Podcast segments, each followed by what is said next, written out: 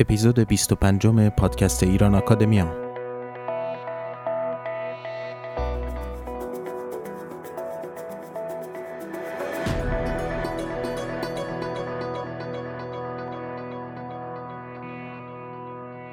سلام دوستان دوشنبه دیگری فرا رسید و در خدمت شما هستم با اپیزود 25 پادکست ایران آکادمیا.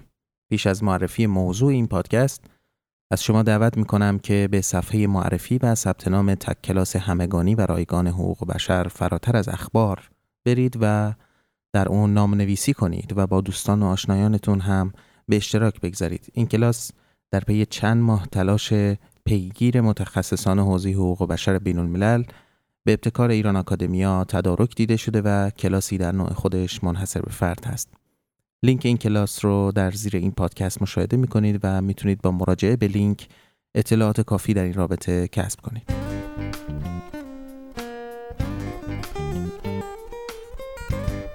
و اما موضوع این پادکست. موضوع این پادکست سخنرانی امیر یحیی آیت اللهی پژوهشگر فلسفه در آلمان هست. نام این سخنرانی هست مرزهای آزادی آکادمیک در شیوه الهیات ورزی نظام آموزشی ایران. امیر یحیی آیت اللهی این سخنان رو در کنفرانسی با ابتکار ایران آکادمیا ایراد کرده و امیدوارم برای شما سودمند باشه.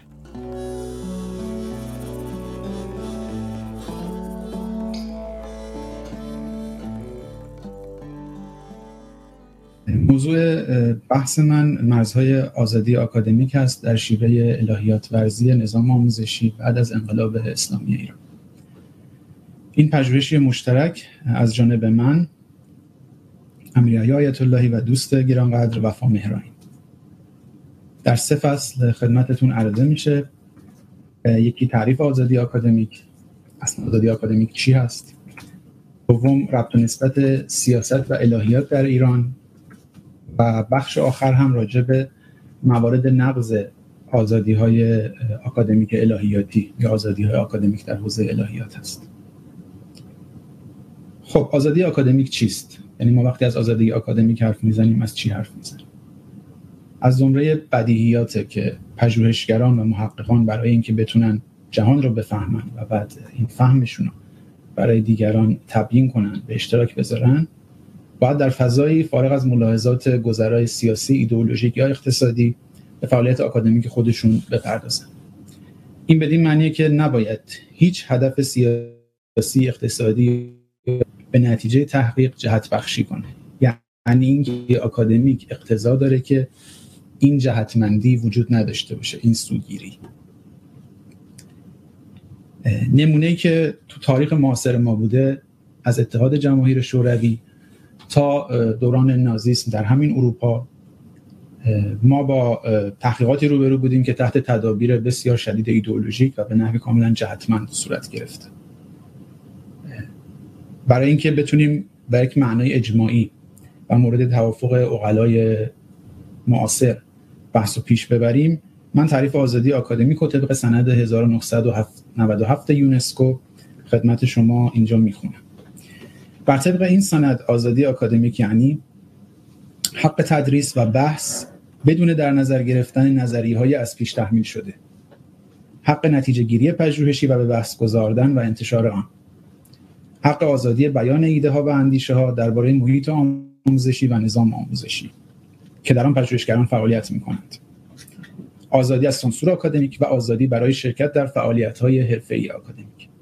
بنابراین آزادی آکادمیک بر طبق این سند چهار اصل داره آزادی تدریس آزادی تحقیق آزادی بیان درون آکادمی و همچنین آزادی بیان خارج از محیط دانشگاهی.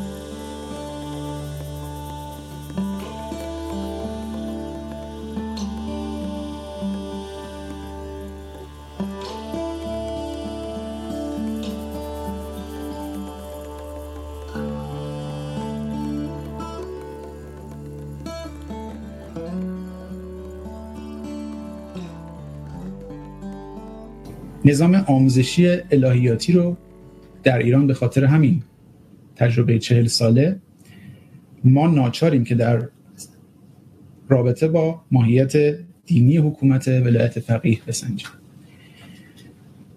چرا که این حکومت از اساس با مقوله آزادی در شکل مدرنش مخالفت بنیادین داره بارها هم این مخالفت رو به شکل‌های مختلف و گوناگون توی این چهار دهه ابراز کرد. بنابراین ما نمی‌تونیم بحث آزادی آکادمیک تو ایران بدون امتزاج نظریه سیاسی ولایت فقیه و این دیدگاه الهیاتی که جمهوری اسلامی رو پدید آورده پیش ببریم. نظام سیاسی حاکم بر ایران یک بنیادهای الهیاتی مشخص و ایجابی داره. در واقع ما باید به این نکته آگاهی داشته باشیم که این الهیاتی که الان باهاش روبرو هستیم یک گذار انقلابی بود از الهیات اسکولاستیک و مدرسی الهیات سنتی به تعبیری. به این چیزی که ما می‌تونیم بهش بگیم الهیات سیاسی خمینی یا الهیات سیاسی خمینیستی. بهترین مثال آشکارترین نمونه ای که میشه توی این بحث همون اول عرضه کرد خود قانون اساسی جمهوری اسلامیه.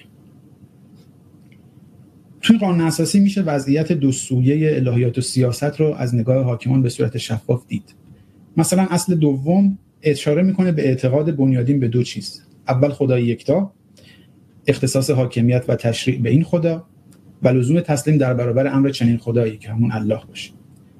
و دوم اعتقاد بنیادین به وحی الهی و نقش بنیادینش در بیان قوانین. در اصل 16 هم همین قانون اساسی ما می‌خونیم از آنجا که زبان قرآن و علوم و معارف اسلامی عربی است و ادبیات فارسی کاملا با آن آمیخته است. این زبان باید پس از دوره ابتدایی تا پایان دوره متوسطه در همه کلاس ها و همه رشته ها تدریس شود. اصل 24 میگه نشریات و مطبوعات در بیان مطالب آزادند مگر آنکه مخل به مبانی اسلامی باشد. در اصل 157 همین قانون اساسی رسانه های گروهی و انتشارات و تبلیغات باید طبق موازین اسلامی باشند. بنابراین پیشفرض کلی جمهوری اسلامی از همون آغاز بر این بود و بر این هم استوار موند که فعالیت مرتبط با حوزه آموزشی هر نوع فعالیت در این حوزه بایستی با سنگ محک اسلام به روایت معتقد به ولایت فقیه صورت بگیره. بنابراین ما می‌تونیم چهار ویژگی عمده برای این سنخ از الهیات ورزی ارائه بدیم. اول اینکه این الهیات ورزی ماهیت کاملا اسلامی داره. دوم که ماهیت کاملا شیعی داره. سوم که ماهیتش به روشنی تمامیت خواهان است و چهارم که ماهیتش آشکارا غرب ستیزان هم هست حالا تفاوت های الهیات آکادمیک الهیات دانشگاهی با این الهیات سیاسی خمینی چیه؟ پیشاپیش باید این توضیح رو بدیم که الهیات سیاسی بعد از در واقع از قرن بیستم به این سو توی حدود یک صده اخیر خودش یک رشته در واقع آکادمیک شده به مرور. در واقع یک موضوعیه که پژوهش آکادمیک راجبش صورت می‌گیره در های الهیات. این چیزی که ما بحث می‌کنیم الهیات سیاسی هست به معنای ایدئولوژی الهیات سیاسی و نظام سیاسی که بر پایه این ایدئولوژی بنا شده. یعنی یک پیکره سیاسی که این الهیات سیاسی خمینیستی یا الهیات سیاسی خمینی در تمام تار و پودش ممزود شده. الهیات آکادمیک علل ادعا بنابر فرض نخستین الهیات برهانیه. یعنی قرار برای شما دلیل بیاره. الهیات مدرسی اسکولاستیک یا سنتی؟ الهیاتی بود که شما از اول یک سری مدعیاتی داشتید و اون وقت شروع می‌کردید به قول معروف دلیل تراشی می‌کردید تا اون مدعیات رو اثبات کنید. در انقلاب اسلامی اتفاقی که افتاد این بود که اگر بنیان الهیات اسکولاستیک سنتی بر این بود که برای دینداری وجهه دست و پا کنه حالا در جمهوری اسلامی دایره دینداری به مراتب تنگتر مفهوم ایمان دینی به مراتب متناقضتر و دفاع از این شیوه دینداری در این خداسالاری یا تئوکراسی موجود بسیار دشوارتر یا پروبلماتیک شده. شما در الهیات جدید یا الهیات آکادمیک می‌تونید نظریه تدوین کنید و وجود خدا رو به راحتی زیر سوال ببرید. یعنی اصول خداشناسی دینی رو با چالش مواجه کنید. مثالش مثلا فیلسوف استرالیایی هست جیل مکی زاده 1917 و به تاریخ 1981 هم فوت کرده. جیل مکی الهیدان هست ولی الهیدان مخالف دین هست. یعنی یک ملحدی هست که در حال الهیات ورزی به شیوه آکادمیکه. یک سال پس از مرگش کتاب بسیار معروفش معجزه خداباوری منتشر شد. در الهیات اسکولاستیک الهیات اسکولاستیک خاص یعنی الهیات که ما در جمهوری اسلامی داریم الهیات مدرسی بالمعنى الاخص شما دفاع از دین و اصولش براتون اصلا کافی نیست. باید دفاع به نحوی باشه که الهیات جمهوری اسلامی رو اقناع و اشباع کنه. یعنی موضوع دین و دینداری بسیار قید می‌خوره. و این شکل تخصیص زدن به دینداری منجر میشه به بحران در نظام الهیاتی که ما داریم ازش حرف می‌زنیم. در واقع بحث از مسلمان صرف بدل میشه به مسلمان شیعه اصناعشری معتقد به ولایت فقیه به عنوان نظریه و ملتزم به ولی فقیه فعلی به عنوان یک شخص به عنوان شخص حاکم. شما این تعبیر رو در تمام این دوران شنیدید بارها که التزام عملی این التزام عملی یعنی شما به لحاظ نظری که وابستگی دارید هیچ باید عملا هم تبعیت کرده باشید و این تبعیت به اثبات رسونده باشید. در جدال بین باورمندان به الهیات سنتی یا مدرسی و اپولوژیست های این الهیات سیاسی جمهوری اسلامی ما می‌تونیم به این سنخ از تضاد اشاره کنیم. شما فرض کنید یک فقیهی بسیار در رده بالا الهیدان. اگر این فقیه بیاد دایره اختیارات ولی فقیه رو تنها اندکی روادارانه تر با تحمل بیشتر و محدودتر تعریف کنه در نظریه الهی. این بیشک به آزار و اذیت تعقیب غذایی و برخوردهای در واقع دادگاهی روبرو میشه. مجتهدان و اون الهیدانانی که مخالف کل نظریه باشن کل نظریه ولایت فقیه به مراتب وضعشون دشوارتره و بوده تا حالا بارها و بارها این اتفاق افتاده. در نهایت هم باید تاکید کرد که خمینیستی هرگز الهیات مدرسی عام نیست چون که پیشترم اشاره کردم. این یک الهیات در واقع تغییر یافته اسکولاستیک هست یا حتی می‌تونیم بگیم مسخ شده بسیار محدودتر و یک مولود و یک پدیده کاملا جدیده. حالا پیامدهای این الهیات سیاسی چیه؟ الهیات سیاسی که روح خمینی به ارمغان آورد برای ایران. ببینید در الهیات مدرسی خاص جمهوری اسلامی اولین اتفاقی که میفته اینه که واقع نمایی نسبت به افراد و نسبت به ایده ها رخت بر میبنده از دست میره.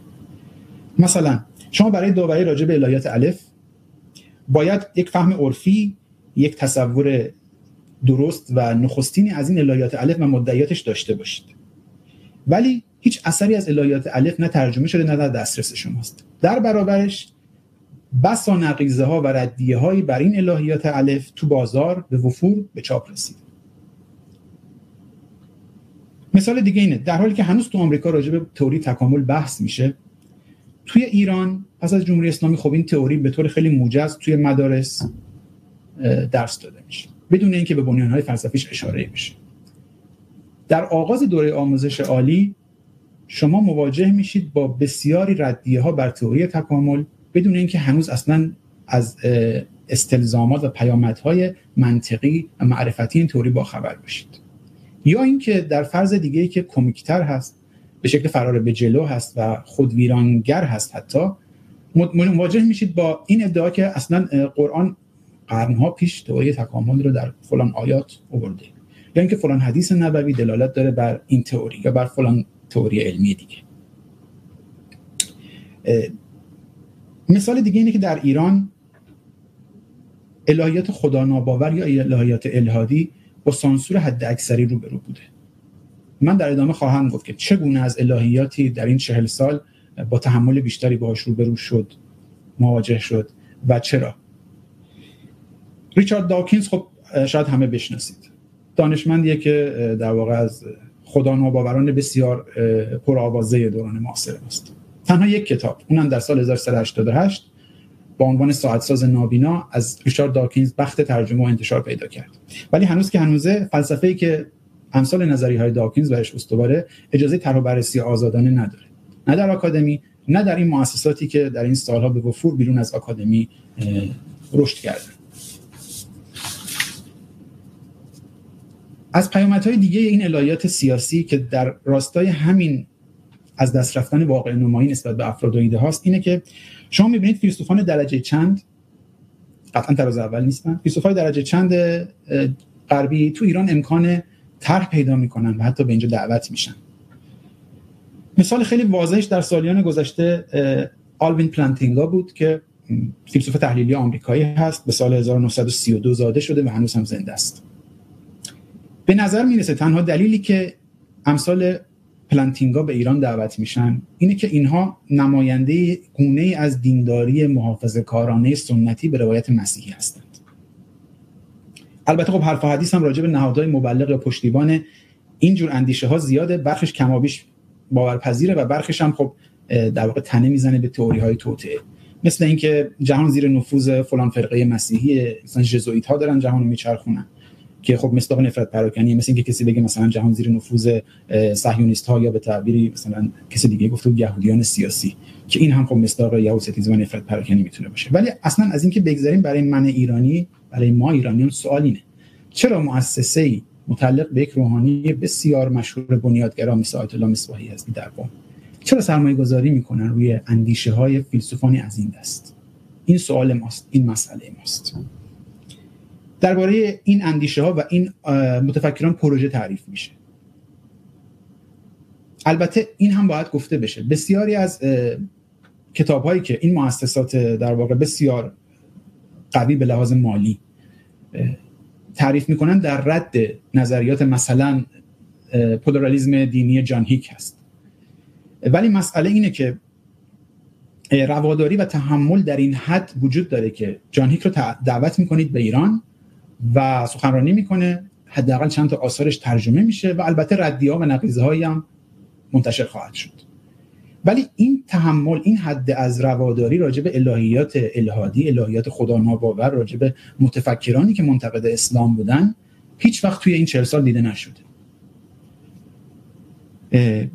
راجع به جان هیک شاید لازم باشه بگم که فیلسوف دین و الهیدانی بوده زاده انگلیس تو آمریکا تمام فعالیت های اکادمیکش رو بیشتر فعالیتش رو اونجا انجام داد و 1922 متولد شده و هنوز هم زنده است. و خلاصه حرفش هم اینه که ما به حقیقت ناب دسترسی نداریم. تاکید می‌کنه بر خدای فنومنال یا خدای پدیداری.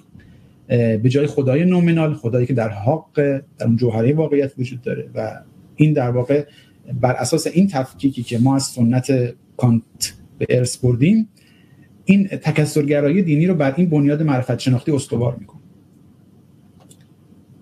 یک نکته خیلی شاید شگفتآور برای ما و عبرت آموز اینه که شما یک همدستی می‌بینید بین روشنفکران دینی و این گروه روحانیان و یا دینی اندیشان سنتی.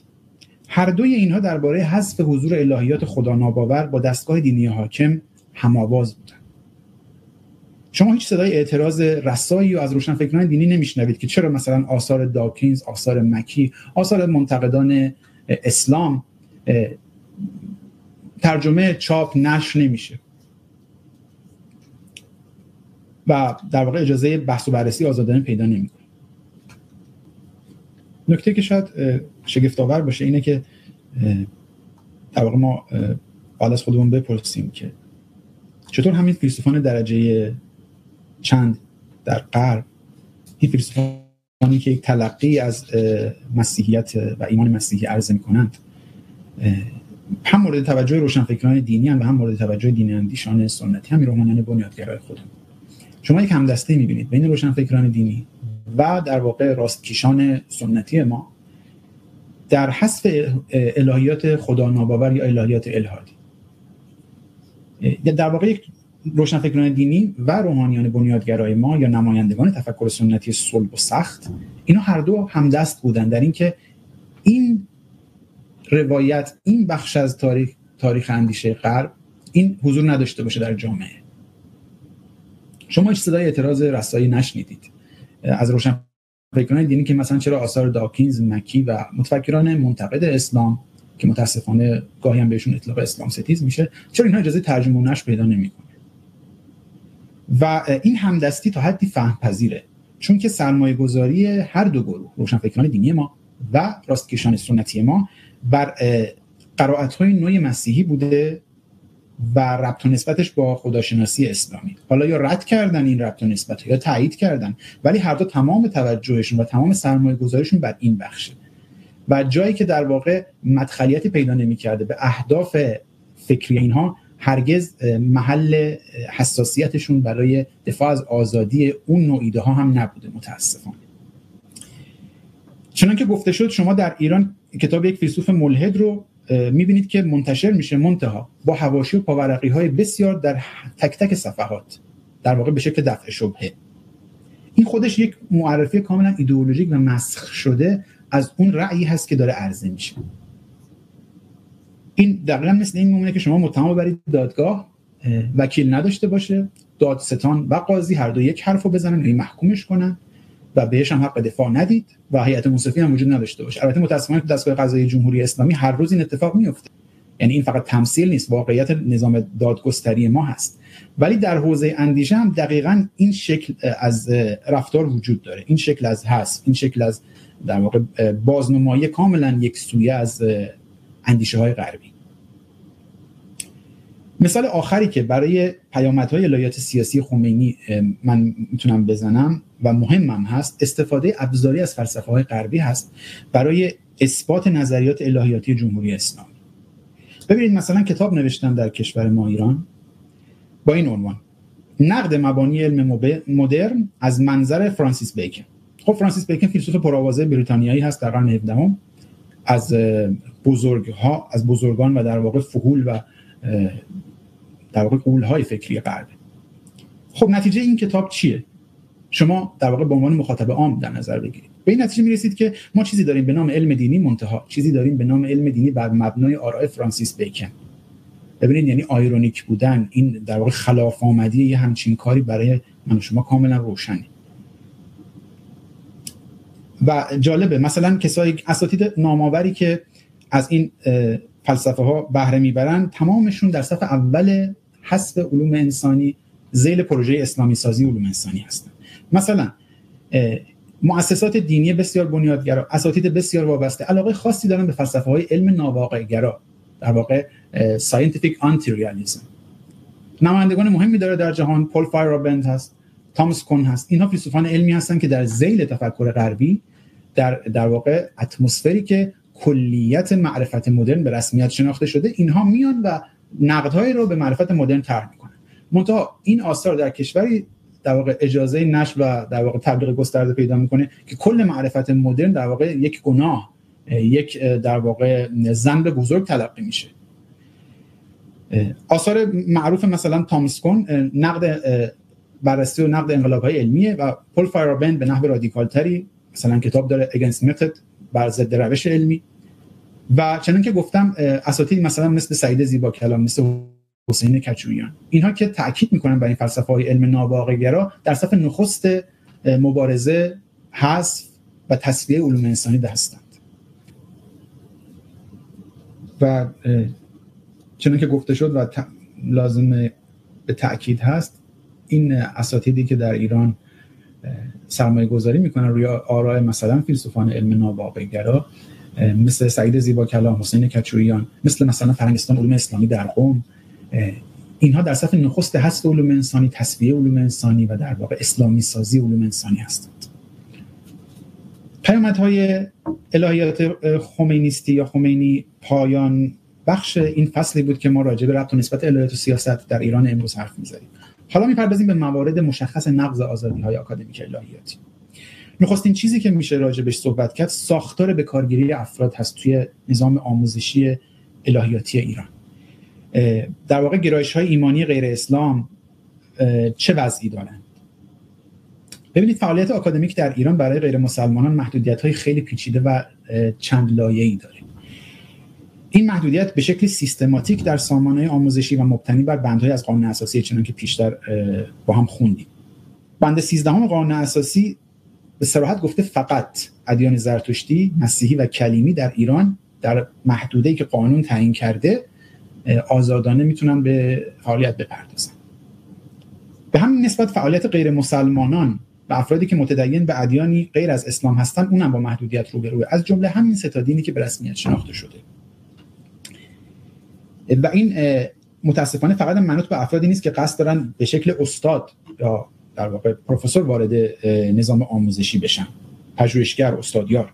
طبق مقررات وزارت علوم در واقع مقرراتی که مثل همه کارهای دیگه جمهوری اسلامی به شکل رسمی شاید گفته نشده باشه ولی از تریبون های دولتی و حکومتی هر روز بر علیه مثلا بهایان افراد پراکنی میشه و به شکل های ریاکارانه ای مثلا برگه کنکور اینها فاقد نتیجه هست یا بهانه های دیگه میارن. ولی اصلا با شکل دانشجو هم شما نمی‌تونید وارد این سیستم بشین. چه رسد به شکل استاد؟ خب اگر ملاک آزادی تدریس باشه آزادی تحقیق باشه و بیان محصولات آکادمیک ما باید ببینیم پس از چهار دهه در جمهوری اسلامی چه, چه محصولاتی در دسترس ماست. اینجا می‌تونیم به حجم ناچیز کتاب ها مقاله ها و فعالیت های آکادمیک در حوزه الهیات استناد کنیم. با در نظر گرفتن همین دو تا بحث که نه به عنوان استاد و نه به عنوان دانشجو شما نمی‌تونید آزادانه وارد این سیستم آموزشی بشید و فعالیت کنید. از این گذشته جمهوری اسلامی حتی فعالیت های فکری خود گروه های مسلمان غیر شیعه رو هم محدود می‌کنه مثل اهل سنت. در واقع اتهامی که به اینها می‌زنن سنیگریه. این اتهام هم از سوی نهادهای سنتی دینی مثل حوزه علمیه زده میشه هم از سوی نهاد دولت. که در واقع اون هم همین در واقع حوزه علمی پس از انقلاب 50 به دست گرفته. و شما می‌بینید که در ایران مثلا ما چیزی به اسم کلام اهل سنت به شکل آزادانه نداریم. شما مثلا کنفرانسی نمی‌بینید. اینها بیان آرایشون رو آزادانه بیان کنن چرا؟ چون که مثلا بیان آزادانه آراء الهیاتی اهل سنت مستلزم اینه که فرد بیاد اونجا بشینه و مثلا واقعی قدیر خم زیر سوال ببره. مثلا ولایت سیاسی ذریه محمد بن عبدالله زیر سوال ببره. شما مطلقا چنین چیزی نمی‌بینید. آثاری کنفرانسی سخنرانی شکلی از فعالیت آکادمیک در این حوزه اصلا وجود نداره در ایران. در این میان البته روشنفکران دینی اهل تصوف فرقه های نوپدید مذهبی اینها هم با حذف آکادمیک با محدودیت تدریس بحث انتشار تو مجامع رسمی رو رو بودن. حتی مجالس خصوصیشون هم در واقع مورد تعدی اهالی حکومت قرار گرفته و می‌گیره. اینجا خب البته لازم یک نکته اشاره کنم. چون قبلا به روشنفکران دینی انتقادی شد. ببینید روشنفکران دینی در نظام آموزشی رسمی ما جایگاهی ندارن. این انکارپذیر نیست. حتی فعالیت های دیگرشون هم محدود میشه سخنرانی حتی جلساتی که تو خونه هاشون می‌گیرن. ولی مشکل به نظر من یک مشکل اینه. زمانی که روشنفکران دینی درباره حذف آراء انتقادی نسبت به اسلام سکوت می‌کنن این یک بخش بخش نظری. در بخش عملی هم به لحاظ سیاسی تقریبا اغلبشون مدافع بقای نظام کنونی هستن. حالا اینکه به نام اصلاح یا اعتدال باشه دیگه بحث فرعی ماست. خب در این شرایطی شما می‌بینید که در سرکوبی که باهاش مواجهن روشن فکران دینی و کاملا نادرسته ما باید بهش اعتراض کنیم نباید وجود داشته باشه. ولی شما می‌بینید که در این سرکوب به نحوی روشن فکران دینی ما با سرکوبگر شریکن. یعنی متاسفانه سرکوب شده و سرکوبگر در اینجا از یک جایی به بعد منافع مشترکی داشتن و به نظر میاد هنوزم دارن. اینجا اشاره به تفکیک دیگه هم ضروریه. ببینید ما گاهی آثاری داریم راجع به ادیان گاهی آثاری داریم بر ضد ادیان. مثلا در حوزه نشر ما در جمهوری اسلامی در حوزه ارزیابی عناوین و محتوای آثاری که به چاپ رسیده شما به راحتی می‌تونید جمع عمده از آثار رو پیدا کنید که عنوانش مسیحیت عنوانش یهودیته.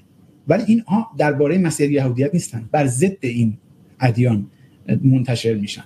این از این جهت اهمیت داره که در بیلان ها آمارهایی که ارائه میشه معمولا جمهوری اسلامی عادت داره که مباهات کنه به اینکه مثلا در سال گذشته این تعداد آثار راجع به ادیان دیگه مسیحیت و غیر منتشر شده ولی باید دید این کدام آثار با کدام نویسنده با چه روی کردی؟ مثال خیلی واضحش حجم آثاری که راجع به بهایت در ایران منتشر شده و تمامش رد و ترد و تختعه و نفرت پراکنی راجع به این اقلیت دینی بوده.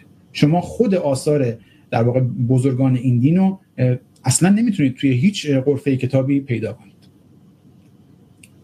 بنابراین مایه شگفتی نیست که اصول ایدولوژیک الهیات محور جمهوری اسلامی در تحقق این وضع بسیار ضعیف به لحاظ کیفیت در علوم انسانی در بحث ما الهیات آکادمی های الهیاتی دانشکده ها دانشجویان اینقدر موثر بوده و تعیین کننده بوده. و در پایان میشه اشاره کرد در پایان این بخش به این سازوکار سرکوبگر اندیش های اسلامی که در یکی از آگهی های استخدام دانشگاه اول کشور دانشگاه تهران وجود داره. در همون آغاز این آگهی استخدام دو شرط مهم برای کسایی که می‌خوان درخواست بدن به عنوان استادیار گنجونده شده. یک تعهد و اعتقاد به انقلاب اسلامی ولایت فقیه و قانون اساسی جمهوری اسلامی. و دو تدین به دین مبین اسلام التزام عملی به اجرای احکام یا تدین به یکی از اقلیت های رسمی کشور ولی در رشته هایی که غیر مسلمان بودن اشکال ایجاد نمی نماید تمام این قیود مرحله به مرحله شما رو با حذف بیشتری روبرو می‌کنه. بحث دوم ما در زیل موارد نقض مشخص آزادی های آکادمیک الهیاتی مؤسسات آموزش عالی هستند. مسئله بودجه های پژوهشی. مسئله مؤسساتی که توی سالها به تازگی تأسیس شدن. بسیار مشهورن و بسیار به لحاظ مالی قوی هستن. یعنی ساپورت کاملا نظاممند میشن به لحاظ مالی. الهیات ورزی توی نظام آموزشی ایران پس از انقلاب اسلامی دیگه محدود به دانشگاه دولتی غیر انتفاعی در واقع دانشگاه های از راه دور مکاتبه ای نیست. شما بسا مؤسسات آموزشی یا پژوهشی در این سالها دیدید که کاملا جوان هستند تازه تأسیس شدن. بودجه های کلانی می‌گیرن که بودجه کاملا ایدئولوژیک و حساب شده هست و در راستای تولید الهیات متناسب با سیاست های نظام ولایت فقیه مشی می‌کنند. من اینجا به چند تا فهرستوار اشاره می‌کنم. شما هم حتما در واقع چند تا از اینها رو قطعا می‌دونید. مثلا بنیاد حکمت اسلامی صدرا زیر نظر محمد خامنه ای برادر ولی فقیه. فرهنگستان علوم اسلامی قم زیر نظر سید محمد مهدی میرباقری. دانشگاه ادیان مذاهب قم زیر نظر ابوالحسن نواب. مؤسسه آموزشی پژوهشی امام خمینی زیر نظر مصباح یزدی مؤسسه تحقیقاتی اسراء زیر نظر جوادی آمولی. مؤسسه دایره المعارف فقه اسلامی بر طبق مذهب اهل بیت زیر نظر سید محمود هاشمی شاهرودی. پژوهشگاه فرهنگ و اندیشه اسلامی زیر نظر محمود صادقی رشاد. و پژوهشگاه علوم و فرهنگ اسلامی زیر نظر نجف لکسایی. همه آخوند همه در واقع روحانی حالا از حجت الاسلام تا آیت الله. این وسط در واقع یک دونه از این موارد خیلی مهمه. تو بحث ما که الهیات ورزی در ایران جمهوری اسلامی هست. ببینید اولین دانشگاهی که در کل تاریخ ما در کل تاریخ ایران تأسیس شده و تمام تمرکزش به طور تخصصی روی پژوهش راجع به ادیان و مذاهب هست. این دانشگاهی هست البته اول مؤسسه بود در واقع گرید آکادمیک پایینتر از دانشگاه داشت بعد خیلی از از شمس بود که به در واقع رتبه دانشگاهی هم ارتقا پیدا می‌کنه و کرد. این دانشگاه ادیان مذاهب قوم هست. این مورد مهمه چون که ریاست این دانشگاه رو چنان که گفتم روحانی به داده به عنوان آقای ابوالحسن نواب. ایشون یکی از متنفذان بیت رهبری است باید ما از خودمون بپرسیم چرا اولین دانشگاه برای پژوهش درباره ادیان و مذاهب باید به دست چنین آدمی و در چنان شهری تأسیس بشه؟ یعنی آیا معناش جز اینه که اگه پژوهش قرار تو این حوزه الهیات دینشناسی انجام بشه باید زیر نظر و نظارت مستقیم ما باشه؟ به عنوان حاکمان جمهوری اسلامی. اون وقت کسانی که از طریق این دانشگاه حکومتی واقعا و دانشگاه ایدئولوژیک حمایت مالی میشن تا برای ادامه تحصیل به اروپا بیان و بورس بگیرن که این بورس خب بورس کاملا ایدئولوژیک هست هدفمند هست. خب اینها در واقع در زل طرح تبادل دانشجو با دانشگاه بسیاری تو آلمان تو اروپا ارتباط دارن و میان اینجا تحصیل می‌کنن. اینها به لحاظ صرف یعنی منهای اون فرم نظام سیاسی حاکم بر ما کسی اگر به عنوان استاد خارجی به وضعیت فعلی نگاه کنه واقعا شاید بگه خب این وضعیت خیلی خوبیه دانشجو میاد اینجا و در واقع اینها با علوم معروف مدرن آشنا میشن. چقدر مؤسسات پژوهش راجع به ادیان و مذاهب در ایران هست. ولی خب در واقع این کاملا سطح روین و خیلی ظاهری کار هست و سطح زیرینش روایت و داستانی کاملا معکوس هست. بحث آخری که در زیل موارد نقض آزادی های اکادمیک الهیاتی طرح می‌کنم محتوای دروس هست. الهیات ورزی تو دانشگاه های ایران در واقع همون آموزش های دینی حوزوی هست. البته وقتی که به دانشگاه رسیده پس از جمهوری اسلامی از اون مبدع سنتی خودش کاملا منقطع شده جدا افتاده. و بیشتر شبیه یک تقلیدی ناسازگار و حتی با اون اصل و اساس خودش هم هست. در حوزه الهیات علوم انسانی ما متاسفانه می‌تونیم بگیم که ما آکادمی و دانشگاه به معنای که در غرب تعریف شده اصلا نداریم. اگر ملاک شرکت در الهیات ورزی به شیوه آکادمیک مثلا ریت و میزان مقالاتی باشه که در نشریات پژوهشی جهانی بین المللی منتشر میشه هیچ جای تعجبی نداره که در سال 83 به عنوان نمونه فقط دو مقاله در حوزه الهیات و مذهب تونستیم تو نشریات بین المللی از طرف دانشگاه داخل ایران منتشر کنیم.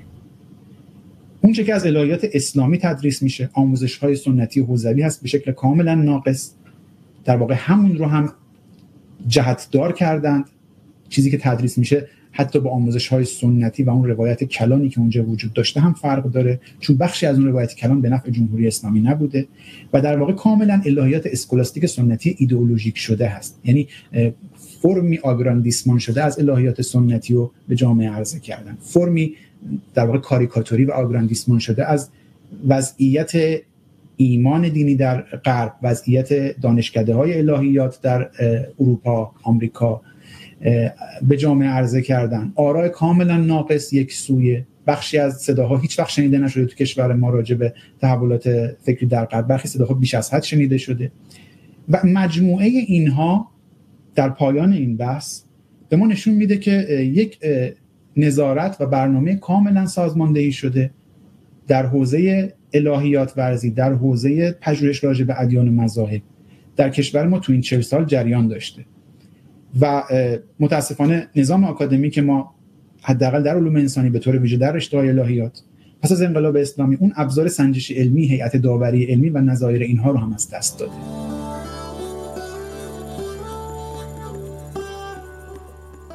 25 این اپیزود پادکست ایران آکادمیا را شنیدید. به آگورا تریبون ایران آکادمیا سر بزنید و آخرین جورنال ایران آکادمیا رو مطالعه کنید.